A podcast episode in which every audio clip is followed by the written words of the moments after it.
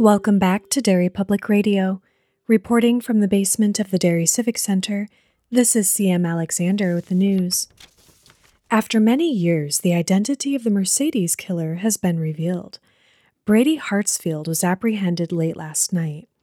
A witness at the scene claims he was taken out by a woman in her 40s wielding a sock against his head. I'm sure when he wakes up, he'll have one hell of a headache. I just hope for his sake, someone is willing to give this monster a hand. You are listening to Derry Public Radio. This is Derry Public Radio.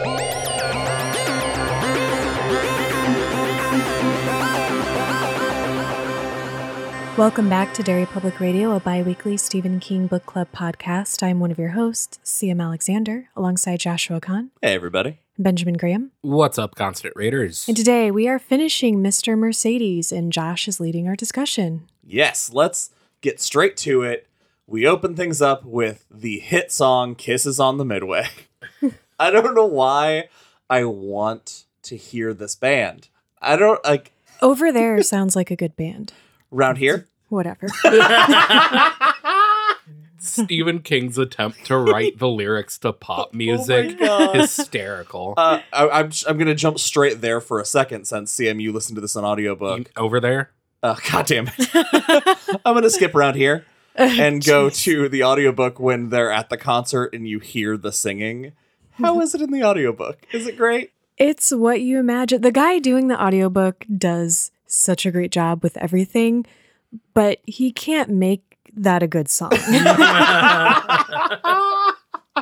I would. I'd love to hear somebody do because we don't hear like get much of the lyrics to the song, but I would really love if any of you musically inclined audience members want to put together a demo for this song. You send that to us, and it'll be great. I I know we get a brief description of the frontman of this boy band, but I couldn't not picture in my head Boyz 4 Now from Bob's Burgers. That's perfect. Just Yep. Brady in the audience going, I love Boo Boo. oh my god. So we kick things off in this chapter. Hodges wakes up and decides, you know what? Today's the day. I'm gonna put my fist through the face of the Mercedes killer. he is damn determined. Today is the day it all ends. he he very suddenly is like he's been playing around with okay when we get serious we go to the cops he drops that pretense so fast he's he's had enough. And he's going over the case files one last time, and he gets uh, first he gets a call from Pete, and Pete's saying, "Hey, I only let you leave the other day because we're buddies. I know you're full of shit. We're gonna bring you back in here for some serious questions." Jerome calls and says, "Hey, if you need a ride anywhere, let me know." And he's I- like, "Why would I need a ride?" How do you forget your car and girlfriend blew up the day before? To be fair, he never forgot his girlfriend blew up. Just forgot it was in his car. and uh, he so he goes down. The only reason I want to talk about him leaving interrogation is because this is the last scene we get of Charlotte Gibney, as she is also waiting to be questioned, and she is a giant bitch. Super bitch. Like, for her to be upset, sure, understandable, obviously, but she asks if Janey had a will. hmm That's the last question she asks before Hodges doesn't punch her face. She acts the way that I imagined from the scorn that Pete and Bill gave Olivia.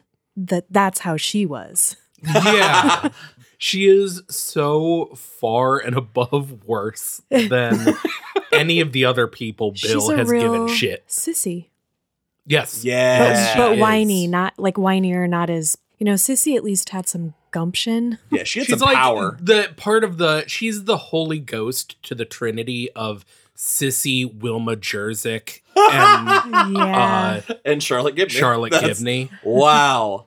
So just for our listeners, we have Tommyknockers Needful Things and Mr. Mercedes. That's that's a hell of a drawing of the three Ben. Oh, there you go. You did it. Jesus, no no thank you Speaking of the worst people in the world, Brady.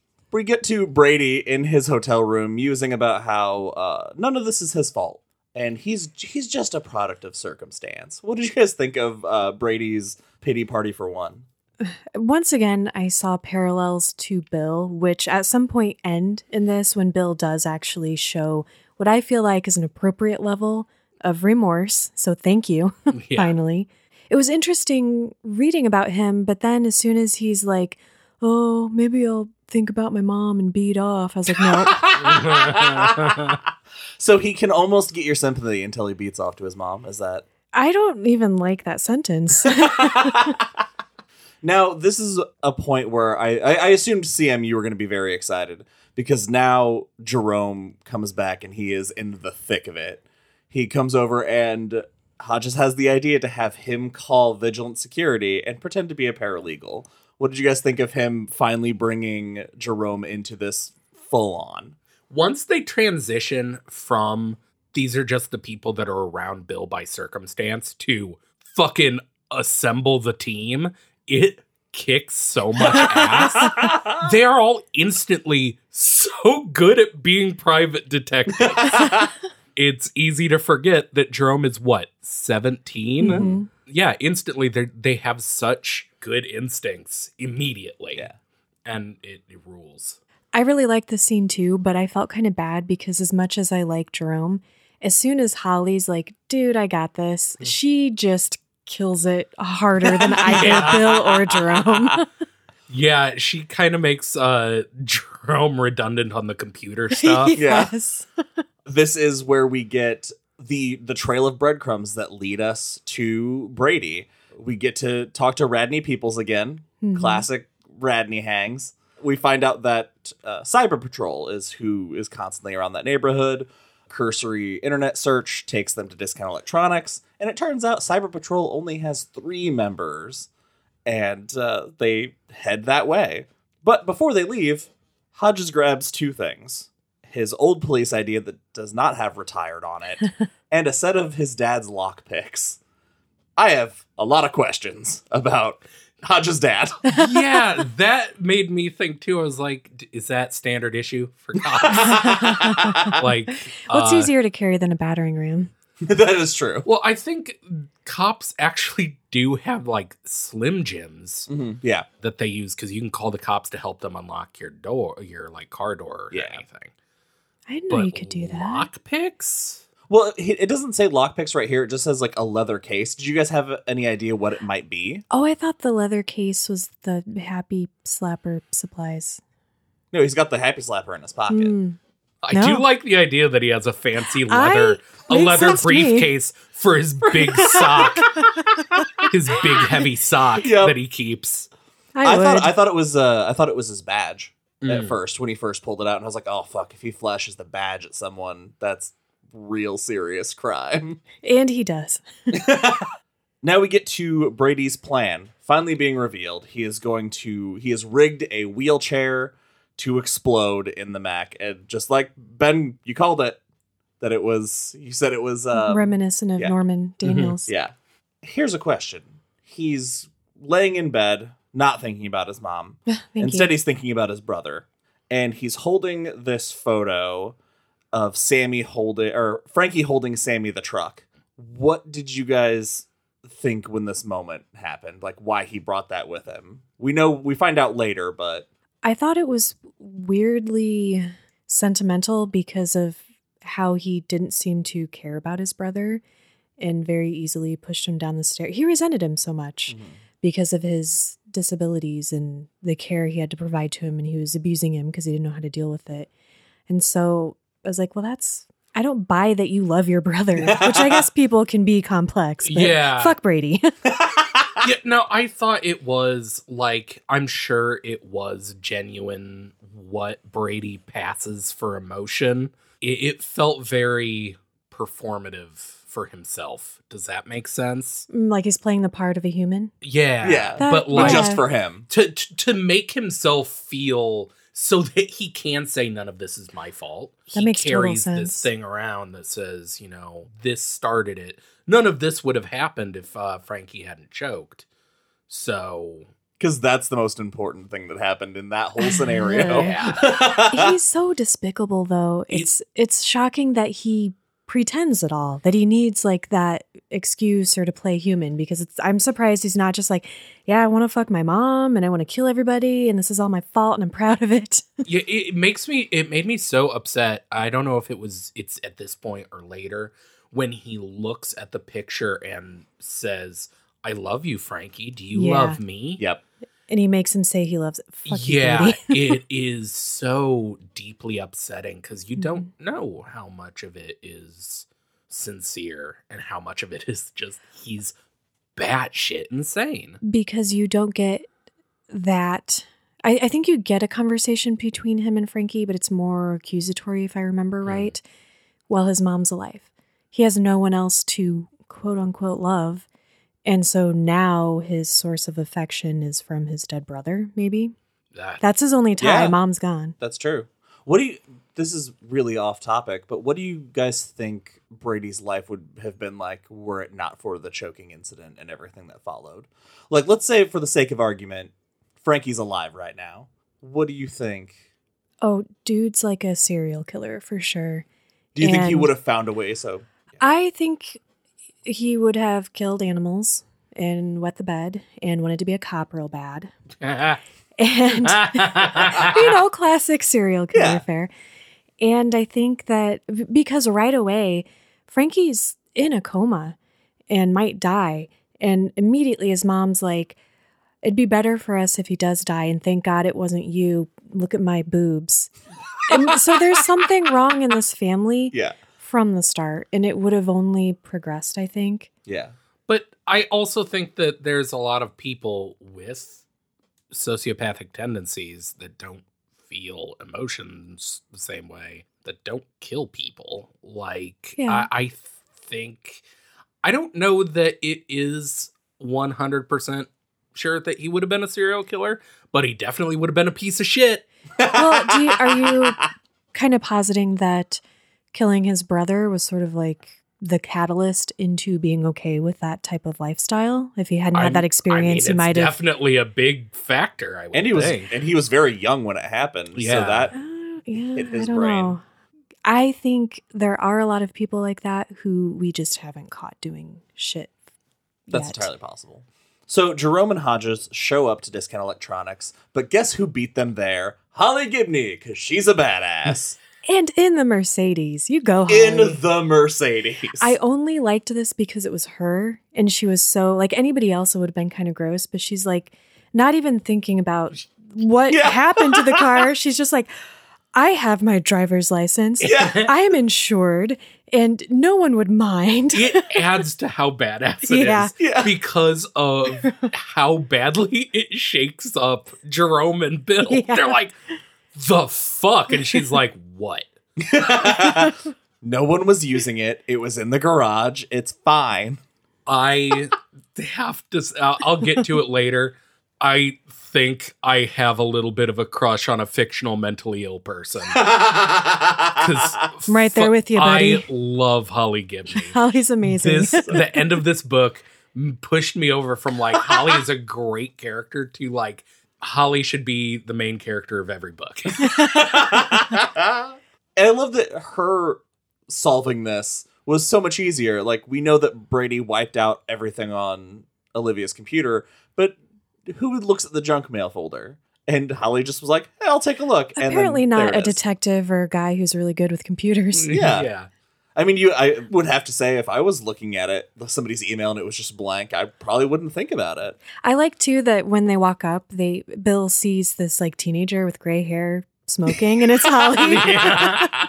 They agree to stay outside while Hodges goes in alone, just in case anything happens. He goes inside. Both Tones and Freddi see him. He doesn't see recognition behind their eyes, so he's like, "All right, now we know which one it is," and gets Brady's address. Doesn't he kind of sense that it was Brady when they're looking at the pictures online? he talks about that like in retrospect though, and Mhm. says when he looks at his picture blown up, it looks like the guy. He looks like a creep, and then he's chastising himself, saying, "Oh, you know, everybody says that when they see like Mhm. photos and stuff. They're like, oh yeah, I just knew he was a bad guy." but then he goes back on that. He's like, no, but I'm right. Yeah, but I'm a cop. I got this. Yeah, okay. Uh, Hodges comes out. Uh, Jerome reveals that Brady is the Emperor of Ice Cream. I was surprised we didn't have some of that, honestly. Yeah, I was really waiting for an it Emperor like of Ice a, Cream a very reference. king thing that didn't Yeah. happen. Oh my god, do you guys think that Brady is the ghost vampire from Kingdom Hospital? Oh my god. yes. Yep. That's it. That we solved it. This is where Hodges he beats himself up for not making the connection that Mrs. Melbourne back when he was canvassing the neighborhood and she was mentioning suspicious things. For dismissing another woman. Yeah. What did you guys think about this moment? This is where he Mm. won me over. I was like, "Oh, you're you finally see a pattern in yourself that anytime a woman opens her mouth, you're like, mm, yeah, probably not." Yeah, this is a really, really good resolution to that arc. yeah. I love when you actually get to see the character a character grow. Yeah. Yeah, like CM said, it's been the whole book of like this dude's got some shitty reactions to things. The thing that pushes it over the edge and makes it really sincere. This is jumping way ahead, so we're going to scale back again. But the end, Mhm. that it's Holly. that Mhm. Bill has to take that back seat. That just takes this moment of growth and realization and it just makes it sincere and powerful. Yeah. Yeah. I think uh, what I like about this moment is that you can easily look at it two different ways. One as a resolution of this and him growing, but on the other hand, the piece of information that is the connection he ignored is so small. At the same time, you wouldn't blame him for having overlooked it all this time.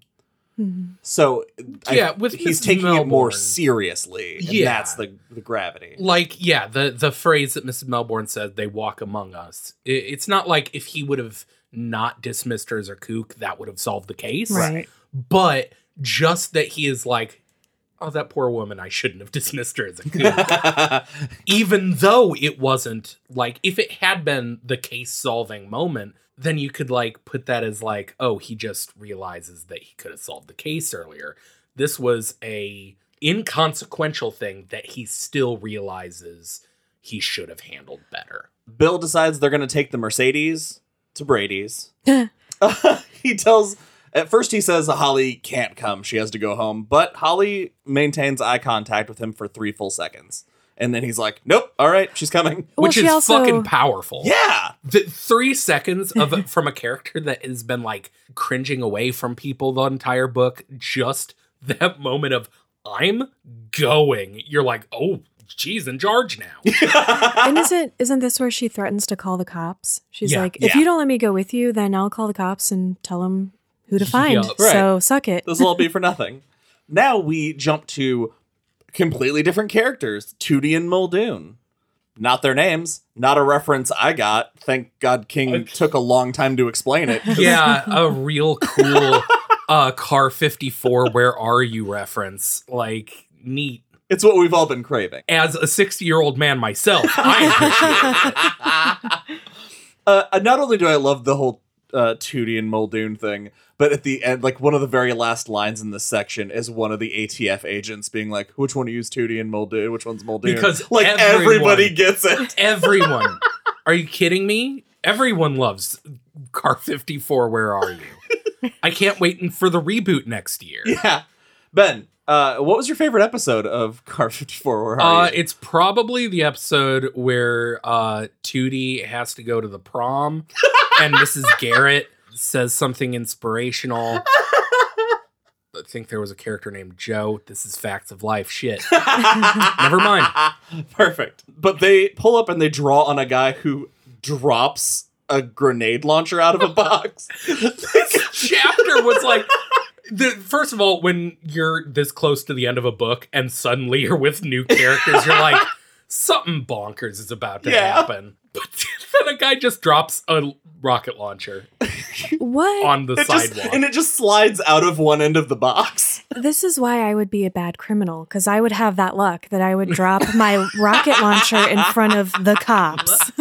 Uh, and as it turns out that this is these two cops accidentally bust in on an ATF sting and it's the biggest bust of a huge illegal weapon smuggling. There's so much ammo in this pawn shop that it would have taken out half the city. Yeah. And they're busted because they're sending people out the front door with rocket launchers. Parked illegally. Parked illegally. Oh. What a fucking useless crime organization. No wonder ATF had them on lock. Did this work for you guys? The setup of of who owns the shop, how this keeps Bill and Jerome and Holly at the forefront of the Mr. Mercedes killer mystery and the cops out of it. I yeah, for me, I think it worked. I liked it. Yeah, I, I think it was a tidy way to explain why when they called the guy in charge of security that just they didn't call a bunch of cops in. Yeah. If the cops aren't available, it makes the ending a lot more suspenseful. The the reason I like it is because I like that here in a little bit we get the moment that Hodges is ready to throw in the towel. That's what I was going to ask, though. I feel like he only thinks he would have thrown in the towel. If that hadn't happened, given his personality, I believe that there would have been something else or something would have popped up in his mind and he would have come up with an excuse to hold on to it. The only reason I disagree is that the I think the final thing in his head about why he calls is finally realizing we don't have the t- uh, we could do this. We don't have the time. Something if we don't turn this over, ugh, thousands of people could die. Like he is willing to put his ego aside because he knows that he has run out of time and now needs to take the consequences for everything he's done. But the minute there's a bump in the road, he's focusing on Holly saying he's ours and Janey saying he's ours mm-hmm. and all of that. And I, I still think that excuses him because he could have just done any number of things. He could have called in a bomb threat. He could have said, Pete, shut the fuck up. I know who the killer is. I've been talking to him. You're going to be really mad at me, but you need to listen. There's a lot of ways you can get somebody's attention if you actually want to. That is true. So he wanted to. He just didn't want to bad enough. Right. Yeah, I think that's exactly Yeah. Yeah. Is I think if they would have if this huge thing would have happened, he might have reluctantly given it up. Yeah. But I don't think that need was a need. So Yeah. he got this excuse and just fucking ran with it. So they uh Hodges and the newly assembled team arrive at the Hartsfield house. Uh, Hodges picks the lock. They get in. He does a sweep. He finds Deborah's body. The- you're you're skipping over. oh God! You want Uh, to talk about the neighbor? Oh no, no, that's what I was going to talk about. Yeah, there's the this fucking neighbor, this uh Mr. Haney uh, from Three's Company. Yeah. I'm keeping the theme rolling with television shows no one our age should know about. Um what I was going to talk about is when he goes around back and whips out the lock picking kit and has the very cool Law and Order stinger line. Jerome goes, "What are you doing?" And he turns to him and goes, "Breaking and entering." As, like I can imagine it cutting to commercial. right. I, I love it. Yeah. and, So I- and I thought it was smart. The because Brady's in the car with Holly, or Brady, Jerome's in the that'd be a much different book. Uh, Jerome's in the car with Holly, and they he basically has him on his phone and says, "I'm going to check in every 30 seconds." Yeah. So come go do something if I don't respond. yeah. He sweeps the house. He he finds the body of of Deborah. Decides to call Jerome and Holly in once they find the computers. Man, once they get into the basement, they they hit this brick wall. How did you guys feel about them being so close there with the computers and having no idea what to do about any of it? This is where I'll say at this point was the point where I started to think, "Holy shit, this book is going to end with the bad bad guy winning."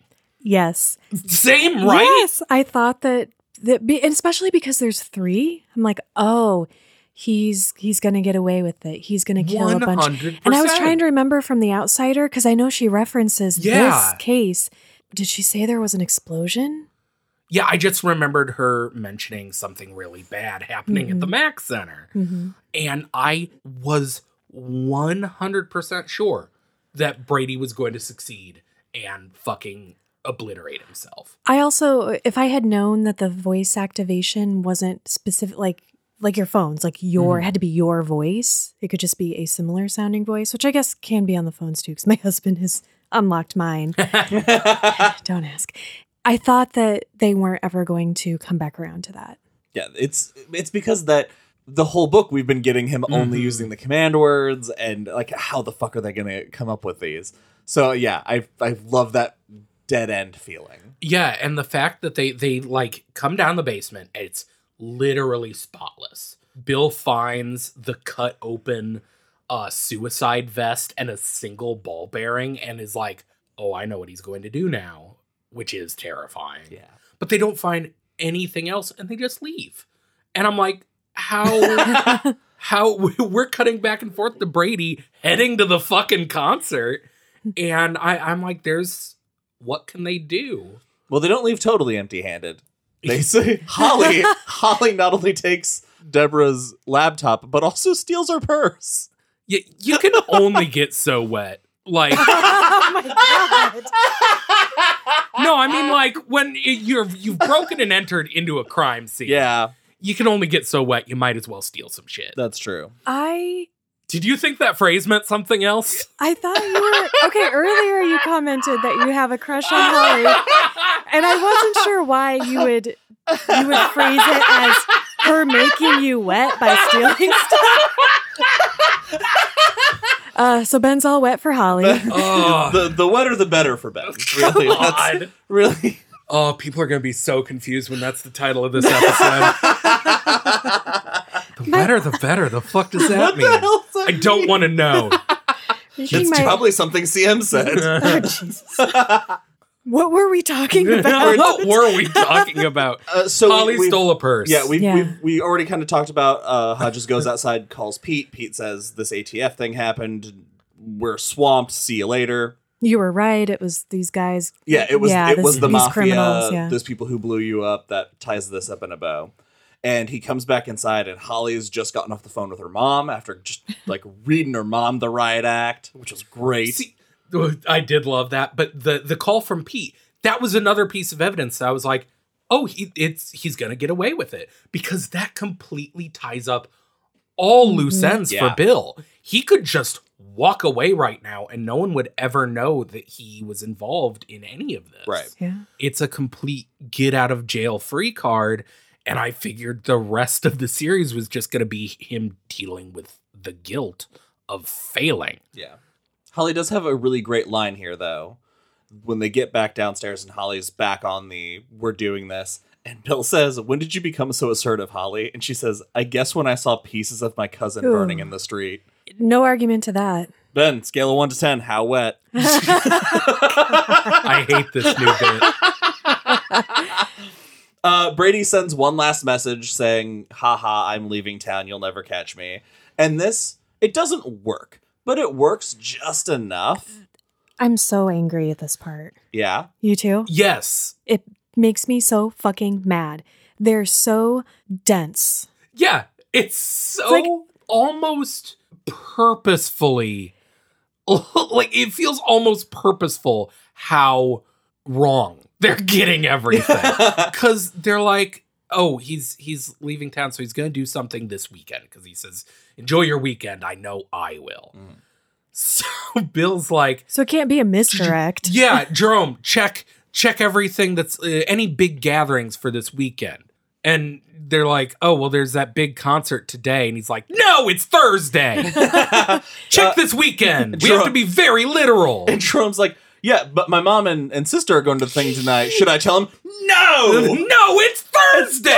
Thursday! Okay, I do love and then fucking hate when later Bill realizes if this had been my daughter, would I have felt comfortable saying, Yeah, it's okay, go to the concert? No.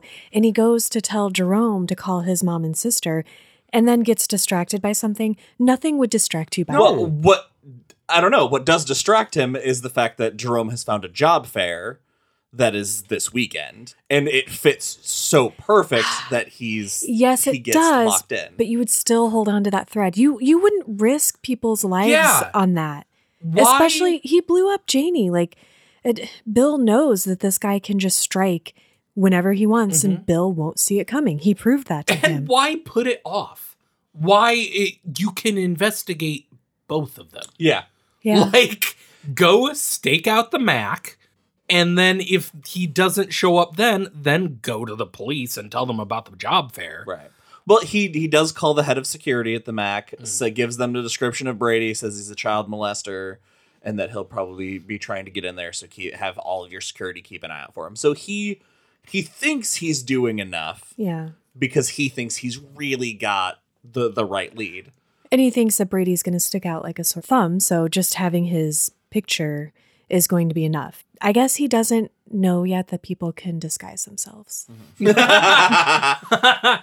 I y- and like what he thinks that the security team because he even thinks like I can't tell them if it's a, it's a bomb threat because then they're going to escalate the situation and he'll just blow himself up. So let's rely on them to do anything if Yeah. they're that terrible. Exactly. Like Sorry, what's the, Josh is just watching us. what's the difference between them going you have a bomb and like you got to come with us you're a child molester. Either way, he clicks the Yeah. button immediately. That's a really good point. I didn't think about that. like it's all it, once again everything the book is giving us is leading to there's no way they're catching this dude. Did you guys guess Deborah's password for a computer? Honey boy, Yeah. I- i'm blocked it out. So no, I was just trying so hard not to remember who she was and what she did. shortly after finishing this book i was uh scrolling through i think amazon prime looking for a movie to watch and last year uh shia labeouf released a movie that's semi-autobiographical where he plays his own dad it's called honey boy and i'm like well never watching this Can't watch it. Oh, that phrase, not that I ever used it or it's ever been used on me. Well, I'm a girl, but hmm. it, I, if, and if I ever heard anybody call anyone else that, I would react like physically. It's a gross term. As a term of endearment. it could have been cute, but knowing what is attached to it. Yeah. Once they're inside the computer, they find a notepad basically that Deborah's been trying to figure out what these words that she keeps hearing Brady say are. I love this Yeah. because I also had dismissed Deborah as just being too much in her disease of alcoholism to be able to attend to anything else. And of course, that's not true. Like, people can still find, unfortunately, like not very healthy, but ways to function and do things.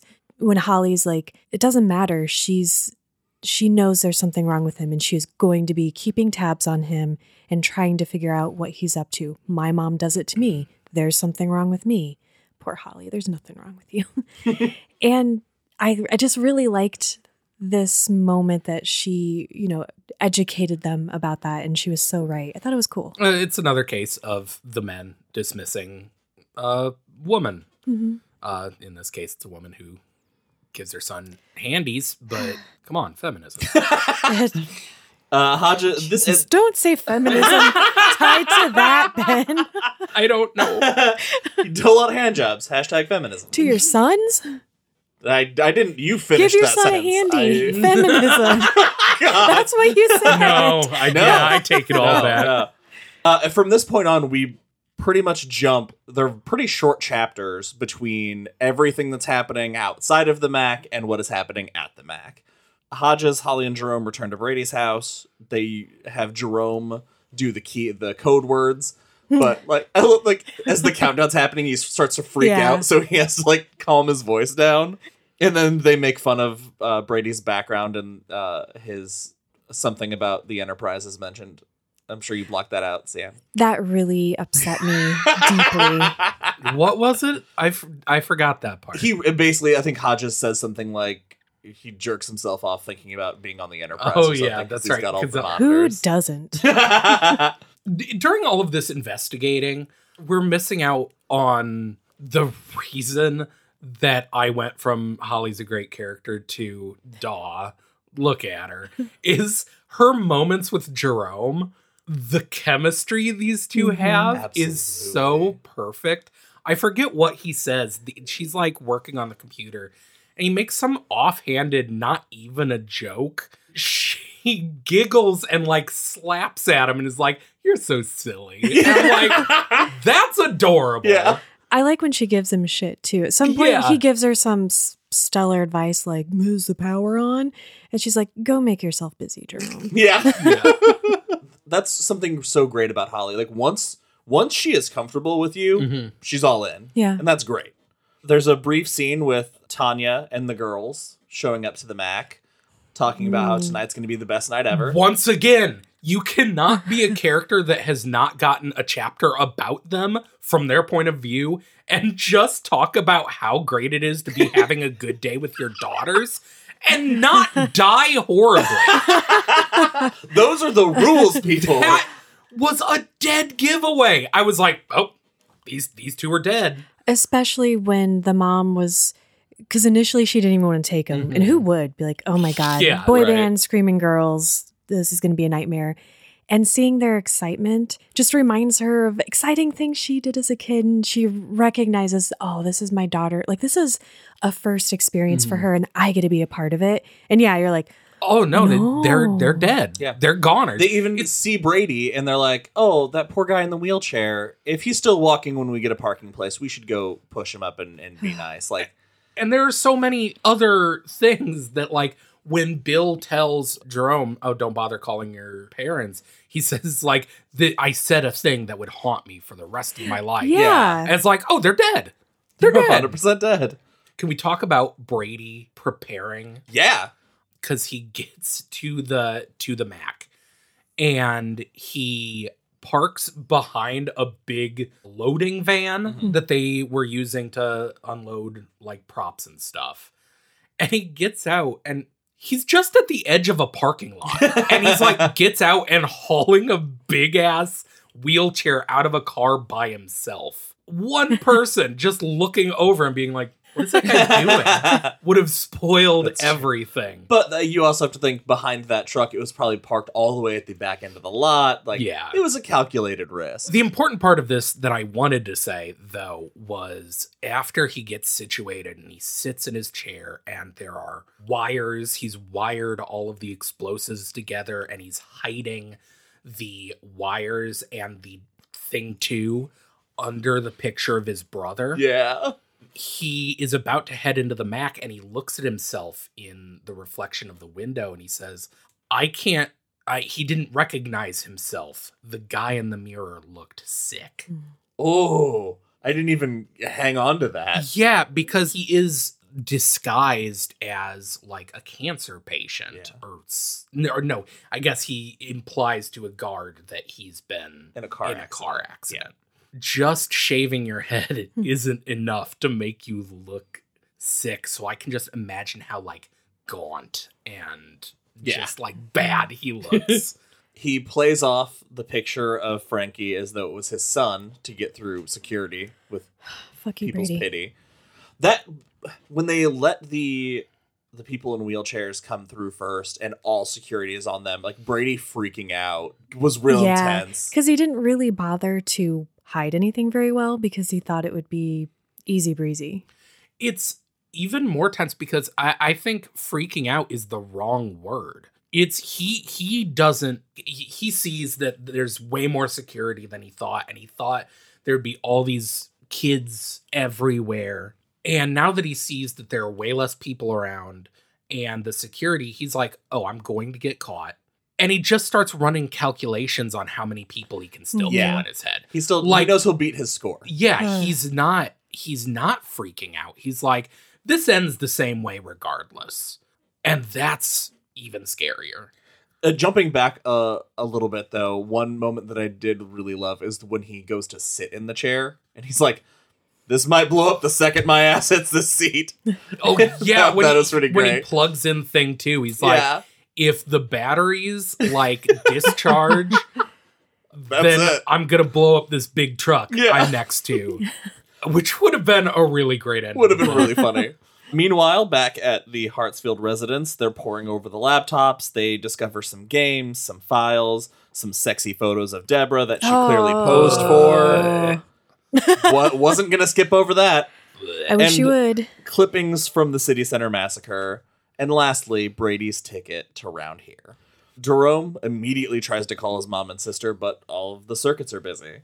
So they head off to the Mac. Jerome, who I believe spent his sophomore year driving getaway cars uh, because he are taking a stunt driving course. I think it's the adrenaline though. Yeah. He's so this is funny kind of I I was really irritated with they were calling the mom and sister no text, really. You know you you'd be like texting there's a bomb Right. get out of there and calling. Sure.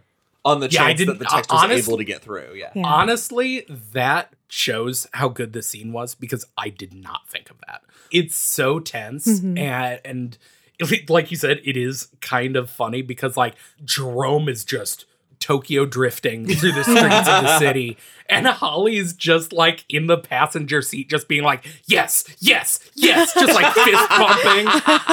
It's awesome. Yeah. The they arrive to the Mac. The concert has already started, which means Brady is inside with the bomb. Well, can we also sorry, can we just talk real briefly? They're freaking out too because he's Bill's talking about um, the former the retired officer. Well, he's not retired. He switched jobs because he got a little too handsy with perps or perks, whatever. That's a thing that never comes into, I- uh, yeah. into play. And he's thinking about how he he's he's going to use a heavy hand no matter what, and he can't let him know because he's trying to get a hold of him. He can't let him know that it's a bomb because they're going to freak Brady out, and he's going to set it off. I love that he keeps getting automated systems, and he's like, "Son of a bitch!" That was very relatable. He's like, I felt like it was the slowest one in the world. and then I thought that it was the same one over again. and he's making all these calls. Meanwhile, he's having a heart attack. Didn't he, expect he that. He started having a heart attack back in the basement. Yeah. Yeah, the second he's like, uh, he, he starts rubbing his left shoulder. I guess it threw it out. I'm like, God damn it, Bill. No, you didn't. Did this you- is a book. Did that that Yes, gave it away for you? immediately I Oh, knew. yeah, yeah. I, I overlooked it entirely the first time I read it. He's been talking about his weight. He's an old guy. Oh, yeah, as soon as he's talking about that, yeah. It, it does. It's just if a character in any media starts rubbing their chest for no reason, they're going to have a heart.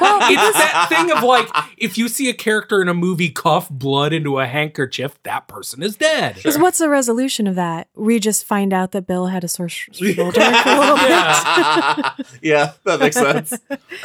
Hodges has at this point has figured out that he must have used some sort of disguise. He pieces the wheelchair thing together because he knows that he built a bomb and that there's all these ball bearings, and that's the only way he could get all that in.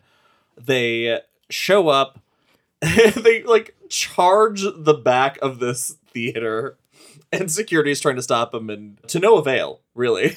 Yeah, they don't really even try that hard. Like the security at this place Sucks. sucks. They're all none of them are in uniform. Yeah. He's just like, "Hi, I'm a cop. She's my or Holly is like, I'm his partner. He's the trainee." Yeah. It's like that doesn't even make sense. That's not how the cops That's work. I how don't think. cops always introduce themselves, yeah, too. yeah. I don't. I haven't read any Joe Hill, so I didn't catch this. But I saw somebody posted that uh, one of the guys who's working crew is wearing a band T-shirt, and it's a band from a Joe Hill book. Oh, Oh, I missed Yeah. that. uh, I haven't read if it's it's probably from like Heart Shaped Box, which is about rock. That would I make think. sense. Uh, they find out the section that he would be sitting in, and s- they know that he has. He clearly knows who Jerome is. He knows who Hodges is. That means it's all up to Holly Gibney to get close to him before he could do anything.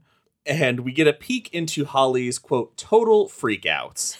Uh, what did you guys think about of getting that look into Holly's past? She basically like has autism and tics and gets made fun of at school and her parents don't understand you know when she's um she like does this like hugs herself is that Yeah, her move? she she has and grimaces a tic where she she wraps her arms around herself and makes faces. It's Mm-hmm. yeah, I don't know if she was it, it's very um thinking of tourette's yes, Mhm. it's it's a very it sounds like a Tourette's tic Mhm. almost, but yeah, her classmates mock her relentlessly, Yeah. give her a terrible nickname, and she flips out and and has a nervous breakdown. And then when she is in her, I think it's early 20s, and she's trying to just make it on her own, have a normal life, and she has a job, and her boss is horrible, and she flips out and I think does what any normal person would do in that situation. But then she has a, a breakdown again. And I think that's sort of the turning point in her life where she loses her autonomy basically, Yeah. becomes sort of a ward of her parents again. Yeah. I think it's so important to get all that information right here because we see how a high pressure situation can flip that switch for her. And you wonder, is this going to be too much? But in this I- instance, she has power. Like it's not something being done to her. She is the hero. Yeah. Uh, Yeah, I didn't think that at all. Yeah. Like, of is she going to be able to handle it? Because throughout all of this, Bill keeps mentioning Holly is weirdly the calmest of all. Yeah. and I get that. I, I I have pretty bad anxiety disorder, and I'm really good at having panic attacks. But I have a job where sometimes there are medical emergencies, and I have to deal with it. And in the in the few times that I have had to deal with something like that, weirdly, it's just something I'm able to just become. So I related with this so much that I was like, fuck yes, she is completely in control. This is weirdly when the world goes crazy, is when she's like, oh, I get mm-hmm. this. I, I can be cool with Well, and do you think that's more? Do you think that's because those things like that are more of an external thing, where it's not about like yeah. me and what's going on in my head or things I'm concerned about? Yeah, it's just me so. going into action. Yeah, it's it's she's out of her head and just being like, I know what needs to be done because she's a very analytical person Mm-hmm. and just fucking does it. Yeah. Uh, armed with the happy slapper. Hodges gave her the happy slapper. Always braining pervs with that thing. I swear to God, you thought he was going to turn into worms? no. I swear to God, if every book in this series does not end with Holly braining someone with a big sock, every single book, I want that to be the climax. I can Not get just behind the that. Hodges books. All. Holly just comes in. at. Just, I reread it. I don't remember. At the end, this woman we've never heard of shows up and beats a big spider to death with a sock. Weird. It's so It's a weird. weird book. Now we jump back to spend our last few moments with Brady, who has recognized Barbara in the crowd, and he's very happy about this. Why is he waiting to press the button? It's part of his plan. He wants the biggest song. He, he's waiting for the carnival stuff to come in because That's- that's the the most popular song. He wants everyone to be singing along in this auditorium It's just and then so do it. stupid. And I hate carnival shit. I, I hate this scene. It is so. I can't imagine what this show is, A right? boy band? There's not. No, carnival and boy band do It's- not go the together. The album is called Kisses on the Midway. No. That's the Midway. this is not a thing. they literally in they're like they have sang a few songs and then the main guy comes out and he's like do you like carnival calliope music starts playing i'm like what the Oh fuck is God. going and on I all hate- teenage girls are like carnival. I it creeps me out. Fair it's enough. gross. Anyway, it doesn't matter. It. uh, he sees the carnival set start coming out, and he and he starts staring at Barbara, and he's gonna wait to blast until she's looking at him because he wants to be the last thing she sees, which leads to one of objectively the most hilarious scenes I've ever read, where Barbara's like. Oh, it's that nice wheelchair guy we saw earlier. Is he waving at me? No, it's no, his- he's giving me the finger. That was so no funny. it's his it's her mom uh her because the girls are completely Oh, I thought it was Barbara. no, too. it is, No, it is 'cause- Barbara. is it Yeah, oh okay well still He's she just because she looks over because she wants to make sure he's having fun. Oh, I read that all as as his mom Oh. Anyway, it's irrelevant because Holly shows up and caves his fucking skull in in front of an enormous crowd of people. Oh. that was a great way to deliver this from Barbara's perspective because she just is looking at this guy, showing her the middle finger, and stands smiling at her. then she looks over and sees a woman jumping two steps at a time. And then she, is that Jerome who's behind her? yeah. And then Jerome with a gun. Jerome with a gun. And I love that she, Holly calls him, like gets there and she goes, Mike? Mike Sturdivant?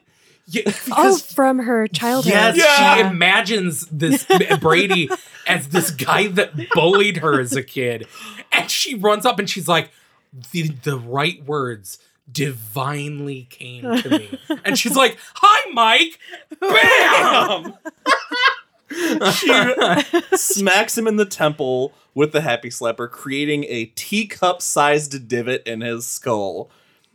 Then, when you think it's over, she wallops him again and caves in a bigger part of his head. And he starts to convulse. He marches like his mom marched when she was present. Yes. They're literally in like the fifth row of a sold out concert on the aisle. I'm surprised the music didn't just im- immediately grind no to a one halt. reacts. Because of the carnival shit. It Yeah, is too everybody's distracting. singing along. Well, the person next to Brady does react. Yeah. yeah. She is very concerned. yeah, there's this moment of like, what what did you th- guys think of that? Because there's this just this woman in a wheelchair sitting next to him, who's like almost trying to flirt with him. Did you get that? yeah. Yeah, it seemed like she, you know, she's at a concert and yeah. sees a cute guy and doesn't know he gets handies from his mom and wants to flirt. And then, understandably, if you saw somebody just beating the shit out of somebody in a wheelchair, your natural instinct is to think that that person is in the wrong. yeah, Also, with a sock. yeah. From her perspective, yeah, she just got saw this dude get hit with a sock twice. It's and his head it's caved in. head caved in. absolutely an insane scene, and Jerome and I fucking love it. Jerome like dives in and grabs. She's like, grab his arms because he's like flailing, and they're worried he's gonna hit the mm-hmm. button. And the girl next to him really is like reaching over, like stop, and she like grabs her and she's like, he has a bomb. she like backs off. Holly is running this shit right Yeah, she now, is. Uh, and despite all of the flailing, she manages to defuse the bomb. And when it's over, I made this note. When it's over, Jerome hugs her with all of his might, and she only minds a little, which is just peak Holly. Then we go back to Hodges, who is just listening and waiting for some sign that something has happened. But the world goes dark and Hodges goes down. He wakes up in the ICU with Pete next to him, and the first thing he thinks is he knows that Holly and Jerome stopped it. Pete tells him that Brady is in a deep coma with minimal brain function. Basically says, um, we have we have the other two, and they're not saying anything. They wanted to wait and see how how things shake. See what you said. yeah, um, you're pretty fucked on this, like any good ex partner. Rightfully so. Yeah, Yeah, absolutely rightfully so, which leads to this one page pre epilogue that is insane. Holly and Jerome. This one page is a, a decree from the mayor's office awarding Holly and Jerome the Medal of Service and uh, free city services for ten years. Well, because they aren't retired cops. Right. They didn't break the law as much or in As as much. egregious a way. Well, and It is- and Bill is taking responsibility for Mm, everything, yeah. and It is still wild to me the idea that the mayor is like setting precedents that vigilantism is cool. Which, I mean, to be fair, they It saved is. a lot of people. yeah, and it, it was all very cool. But it's just, it stretched the, uh, I don't know though, because dis- I it stretched my disbelief a little bit. I think it ties kind of to the way the public treated Olivia, which you and I also had issue with. And we had a conversation about, you know, we're talking about the Cecil Hotel, people needing to have that focal point. And so I could see sort of that being turned around and the community being behind these three people and the cops or the city not feeling comfortable, Yeah. you know, punishing them too severely because it wouldn't be very popular. I, I don't know. Yeah, that makes sense. we jump to October where they the three of them are all meeting up for a picnic and we find out that all of the charges against Hodges have been dropped. Holly has made this massive picnic and they're all to hang out in this park. and just enjoy each other's company. Just imagined it was all like cigarettes and Blu-rays. this is where we find out that Hodges can never be a private detective because he'll never get bonded because of all the things that he just did. but he can be a skip tracer though, because he can. You don't need a license, a private detective license, to work for bail bondsmen. Holly offers to help because she's moved to the city. She actually moved into Janey's condo, and we find out that Janey left her half a million dollars in a trust so that she can have her independence and live her own life. Super nice considering Janey describes Holly as her weird cousin. Yeah. I mean, I, I have weird cousins. I still love them, but Yeah. it surprised me. But she, uh, but I think Janey. It also shows that Janey knows The what Holly's situation. capable of. Yeah. and J- Janey was a genuinely kind person. yeah. that I, I, totally liked bought that, she had that moment. Yeah. Lastly, November of 2011, 17 months after the incident at the Mac, Brady wakes up from his coma. I fucking hate this. He tells the nurse he has a headache and asks for his mom. And it took me until writing this note to make that connection that I missed the first time I read it. that was the worst way to end a b- like that being the la- put that and then put the wrap up with our characters. Don't leave me on that, Yeah, Stephen King. This, you this is this is the thing I really want you to take away Yeah. from this book. This is how I want you to feel. Loved incest. See, when the first time I read it, I read those two things completely You read separate. it genuinely. Yeah, I read it like how, how the how the How nurse, the nurses hear it, not, Right. not knowing about the Right. entities. and because it was it was because well in my defense when i read this the first time i didn't talk about it as much as i have doing this podcast uh, i Okay. read it and pushed it to the back of my mind having brady wake up at the end of this how did how did that make you feel at the the end knowing that he spent 17 months in a coma and then comes to It felt like Stephen King shitting in my cereal. jesus I, I don't know. I went into this with as little information as possible, having read The Outsider, yeah but I remember the hints that The Outsider dropped. I know that there it's not the end of Brady Hartsfield. And if I remember correctly, some weird shit happens in the last two books. That's what I'm Yeah. wondering because I, I was reflecting on, you know, this connection to the outsider, and the outsider does Mhm. have that supernatural element. Mr. Mercedes is not supernatural Not at, at all. all. Nope. It's just a, a crime novel. which is what makes me so excited to read book two and three because I know that shit changes. How, why, that's insane. I, I want to know how and why Stephen King is like, okay, I wrote a really good detective, like no, modern noir. I think you're pronouncing gross wrong. Uh, now there's monsters or whatever. I don't know though. Like- I'm I'm on board. oh, me too. Yeah. It's gonna be crazy. Yeah. but I also uh, didn't notice until reading it this time that uh, Stephen King already planted a character for later in this book. The, at the very Oh, end, really? uh, the nurse comes in to Dr. Babineau, is who she runs and tells this to. Dr. Babineau is featured in Huh. because he's he takes care of Brady, and it was just funny. Like if it were me, I would have forgotten that I gave a doctor a name that took care of him. so like after having been through all this, like seeing that, oh yeah, I know that name comes back. I know how to pronounce that name now. yeah, uh, which no, I didn't the first time I read it. this definitely the the ending it made me really excited to read Finders Keepers. Nice. And end of watch. So, uh, shall we rate this bad boy? Yeah. Ben, you want to go first? Might as well. You can only get so wet. Um, not using that right, I don't think. I fucking love this book. It's a fast read. The pacing is excellent. The characters are fantastic. I don't know that I have anything interesting to say other than it's really fucking good. Five out of five. Blue chambray shirts. Did you like the ending? Yeah. Wow. Is that a first Ben likes the ending on a book we've covered? I have to have liked some ending, right? I don't know. Hold on, I gotta go through. I gotta go into my mind palace. right Besides short stories. Oh god, that's Yeah. wonderful. I had to have liked some. I at like some something. I'm sure of it. CM?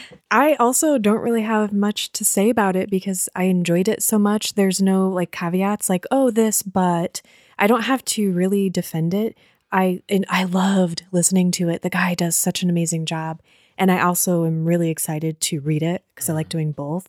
And I can't wait to someday, if we ever get to cover them, do the next two in the trilogy. And I'm also going to give it five out of five blue chambray shirts. Nice. This being my second read through, I was almost worried that I wouldn't like it as much as the first time because the first time, uh, just like you guys, I it's so it draws you in so much. The characters are all amazing, and the second time through, I even got more out of it because I it, it was so great to revisit how all of this started. And I loved every second of it. Brady is such a terrible villain mm-hmm. in the best ways you can have a terrible villain and it's just you never stop cheering for the action. It's so great. So I'm going to give it five out of five blue chambray shirts. Well, that's it for this episode of Derry Public Radio. As always, thank you for listening. Join us next time when we cover the book Thinner through chapter 16, another Patreon selection by Kevin Sundstrom. For Joshua Kahn and Benjamin Graham, I'm CM Alexander, reminding you to the young, tragedies that don't happen are only dreams. The memories, they're the reality.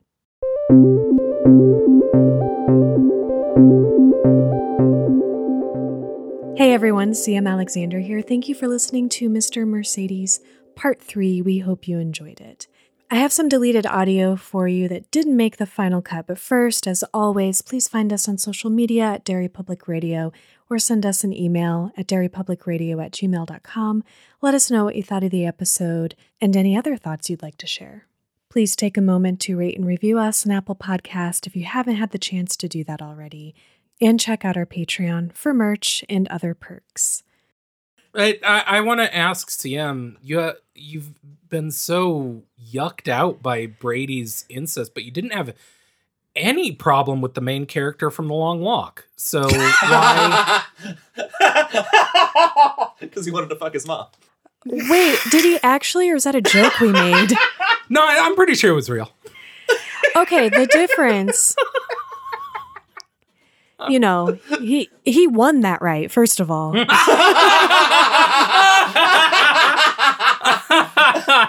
okay, Well that's played. not gonna say anything funnier than that. That's all for now, listeners. Goodbye.